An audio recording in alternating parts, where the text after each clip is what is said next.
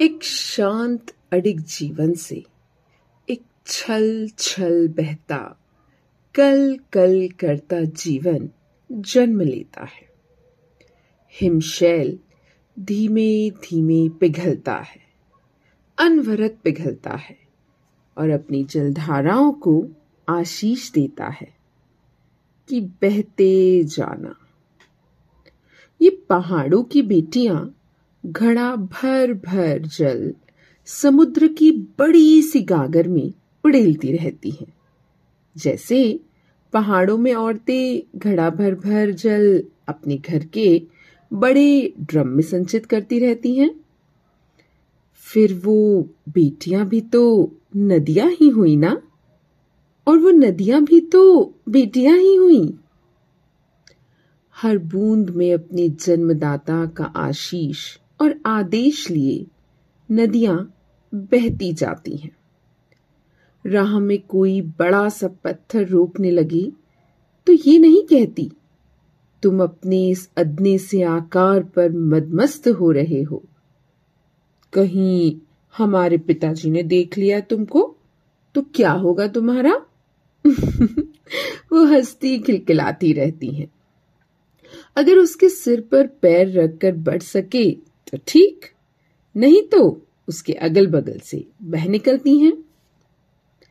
जिस पत्थर को छू लेती हैं ये नदियाँ, वो पत्थर भी बदल जाते हैं। अपनी कठोरता छोड़ चिकने हो जाते हैं। उन पर काइयों का हरियाली जीवन जी उठता है। बहुत नन्हे से फूलों का दिल धड़क उठता है। सबको जीवन देती।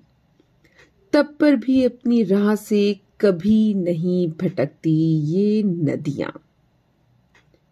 एक दिन सागर तक पहुँच जाती हैं ये नदियाँ। समुद्र नहीं पूछता कि किन किन रास्तों से होकर पहुँची हो यहाँ।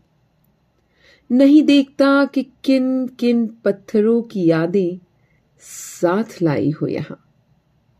वो विराट है। उदार है, अपनी गोद में भर लेता है नदियाँ।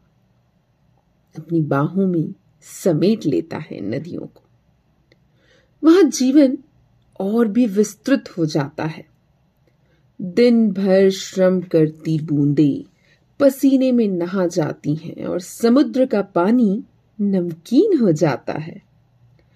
तब पर भी कोई बूंद कभी सागर से ये नहीं कहती हमारे यहाँ ऐसा नहीं होता है। इतने लंबे सफ़र में बेटी जान जाती है कि उसके घर जैसा तो कहीं कुछ नहीं होता है। इतनी विविधता देखने के बाद ये ख्याल ही कभी उसे नहीं आता है। मन के एक कोने में मीठे जल सा सोता, शांत अडिग विश्वास का पहाड़ जीता रहता है।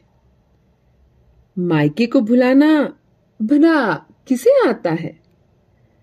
अजी नदी सा जीना किसे आता है? और सागर सा होना किसे आता है? पहाड़ सा अपने बच्चों पर विश्वास करना बताइए किसे आता है?